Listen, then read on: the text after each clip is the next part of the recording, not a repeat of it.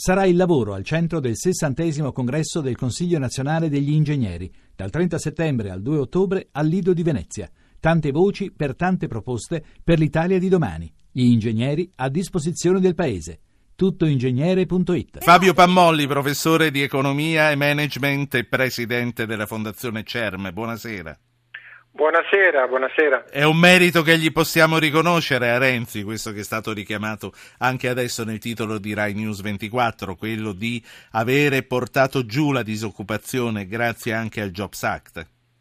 Ma il contratto a tutele crescenti che è entrato in vigore a marzo, il 7 marzo, e che quindi ha escluso, come sappiamo, eh, la reintegra in caso di licenziamento economico e gli sgravi eh, all'assunzione a tempo indeterminato, che ricordo sono di circa fino a 8 mila euro per anno per tre anni, hanno sicuramente avuto un impatto, è indubitabile che sia stato da un lato un effetto di segnalazione della volontà di rendere più flessibile il mercato del lavoro e dall'altro lato, come ci dice il dato sui circa 300 mila addetti che hanno ha avuto un, un, contratto a tempo indeterminato ha consentito anche di coinvolgere eh, soggetti che erano disoccupati o che avevano impieghi precari con adesso un nuovo contratto appunto a tutele crescenti. Quindi l'impatto di queste due misure eh, mi pare indubitabile, allo stesso tempo si tratterà di capire nel merito sì. quale impatto relativo hanno.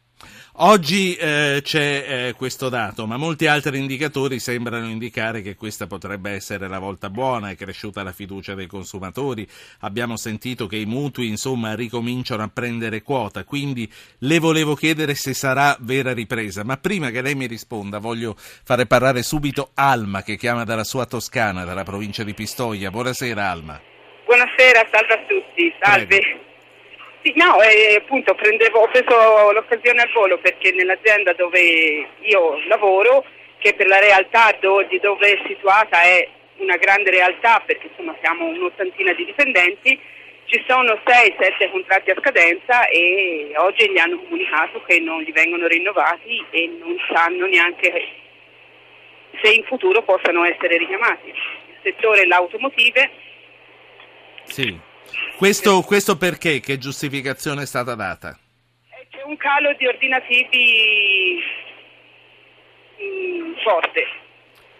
Sono, e... L'azienda è, lavora, lavora, per terzi, diciamo, nel senso, lavora per l'automotive certo. mondiale No, no, ho capito. Eh, intanto mi dispiace, mi dispiace per i suoi colleghi che eh, certo, per un eh. po' di tempo non, lav- non, lavoreranno. Grazie a lei, Alma, per averci portato questa testimonianza. Faccio parlare anche Francesco, che chiama dalla provincia di Potenza. Buonasera.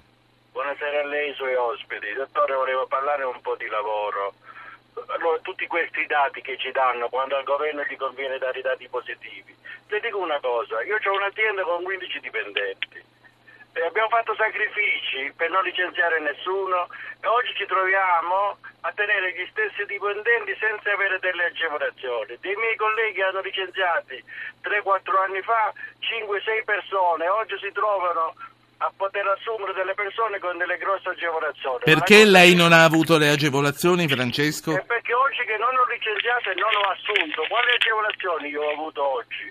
Quelli che hanno licenziato e hanno riassunto delle persone hanno le agevolazioni, ma la cosa più grave è un'altra, dottore, cioè i numeri li puoi fare come voi, come il numero dei mutui che c'è stato il boom, che poi le dico un attimo come hanno fatto. Cioè ci sono delle aziende che hanno chiuso le attività, hanno fatto una nuova società e hanno assunto 10 persone. Questi sono i numeri. Grazie Francesco. Professor Pammolli, questa è la vita, come ci viene raccontata dagli italiani, dai nostri ascoltatori. Eh, sono racconti che toccano, sono racconti che fanno capire che al di là delle statistiche abbiamo poi dei punti di crisi e anche delle osservazioni corrette come quelle che venivano fatte dal, dall'imprenditore adesso, cioè è chiaro che in un momento di avvio e di innesco di una nuova misura possono esserci questi effetti di, di coloro che si erano creati il presupposto per assumere beneficiano in questa fase, coloro che invece erano rimasti saldi nel garantire impieghi e non possono più assumere oggi non ne beneficiano. Questo è un punto di riflessione importante che probabilmente dovrà stimolare altre misure, ma abbiamo, devo dire, eh, anche altre misure che nei limiti di ciò che è consentito dalla finanza pubblica sono intervenute, sì. sia la, la, riduzione dell'IRAP, eh, sia appunto sul versante invece dei consumi eh, il bonus che comunque ha consentito un minimo di sollievo eh, con i famosi 80 Senti. euro almeno ai redditi più bassi. Faccio parlare, Io... faccio parlare Lorenzo che chiama da Treviso. Buonasera Lorenzo. Buonasera eh, signor Tom. Ascolti, le voglio dire una cosa, una denuncia, che qualcuno ne possa prendere eh, atto di questa cosa. Allora, io sono un, un, un autista, ho chiesto a una ditta eh, di, di essere, se avesse bisogno di autisti. Mi è stato risposto che se volevo andare a lavorare dovevo fare il contratto rumeno, andare a eh, fare la residenza in Romania e poi essere assunto, qui in, eh, assunto da lui là in Romania e, e lavorare qui in Italia. E no, non è solo questa ditta qua, potrei fare nome e cognome delle, di queste ditte che fanno queste cose, assumono gli operai in, in Romania. Questo, questo accade, lei dice, accade in modo diffuso nel, nel Veneto. Sì. Sì, Grazie. no, nel senso, in tutta Italia, in tutta Italia, in Campania, in Roma, a, dappertutto, in, in Emilia Romagna, le posso fare il nome? Lei no, non li faccia, i nomi e cognomi, ha detto chiaramente quello che sta succedendo. E la ringrazio per aver portato anche questa testimonianza. Giuseppe da Roma, buonasera. Solo segnalare, ci sono delle aziende chiamate SCAMP, cooperative a mutualità prevalente, prendono, assumono, licenziano, riassumono, fanno fare 15-20 giorni di riposo tra un'assunzione e l'altra, riprendono lo stesso personale e ovviamente prendono i benefici delle nuove assunzioni. Sì. Pagamento orario 5 euro l'ora. Gra- grazie Giuseppe, eh, questa Buonasera. continua a essere l'Italia nella sua vita quotidiana, professor Pammolli?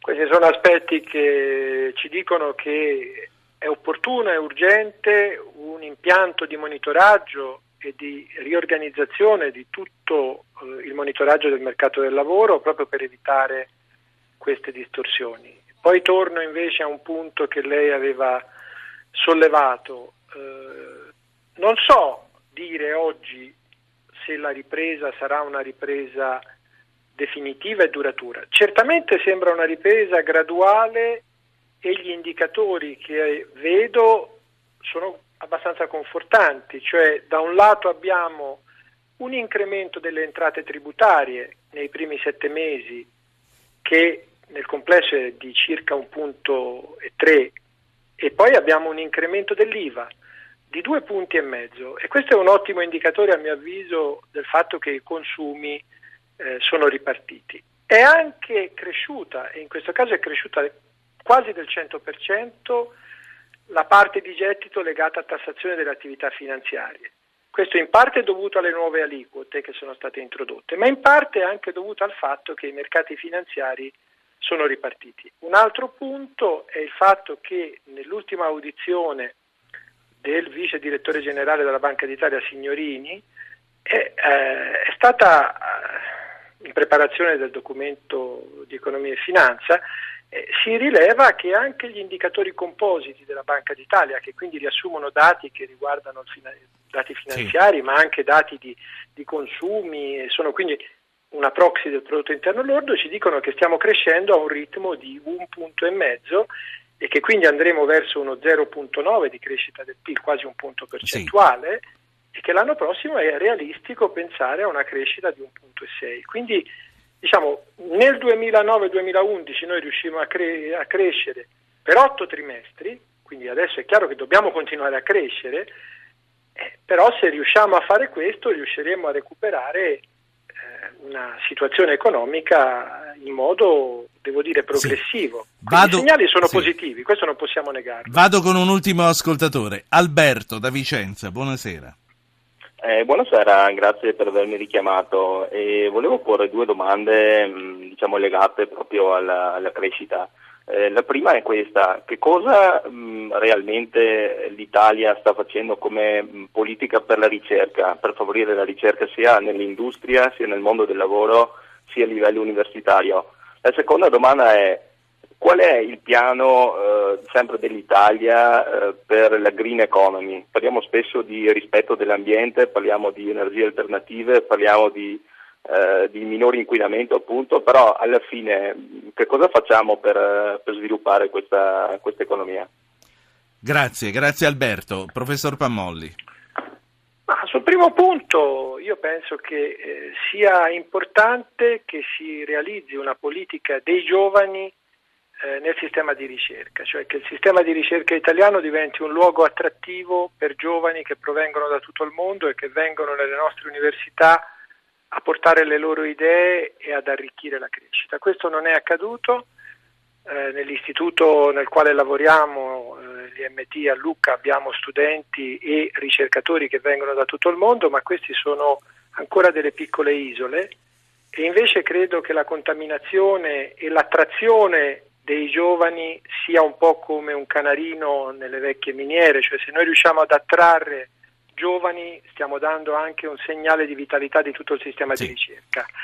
Sulla green economy bisogna stare attenti a non creare degli incentivi drogati, penso che l'Italia non sia fanalino di coda eh, né sulle energie rinnovabili né eh, sulle misure di prevenzione Professore, e di controllo. Domanda a risposta brevissima, ma che mi sta molto a cuore.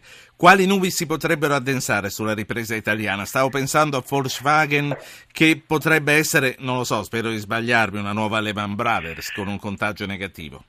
Non credo che ci sarà un contagio perché non stiamo parlando di un'istituzione finanziaria, vedo nubi invece legate all'intervento di oggi eh, di Christine Lagarde al Council of America, dove ha descritto i termini di un rallentamento del commercio mondiale in relazione da un lato all'instabilità cinese, ma dall'altro lato al crollo delle materie prime che impedisce la crescita nei paesi emergenti.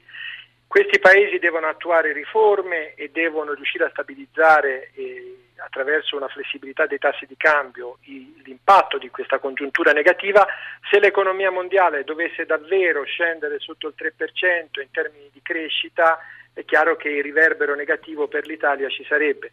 L'altro sì. aspetto è che l'Italia deve sì giocare sui margini di flessibilità sul deficit di Bruxelles, ma ricordiamoci che abbiamo un, PIL, eh, un debito sul PIL del 132% e quindi su e questo qui, dobbiamo lavorare. E qui ci fermiamo. Fabio Pammolli, professore di economia e management, presidente Fondazione CERM,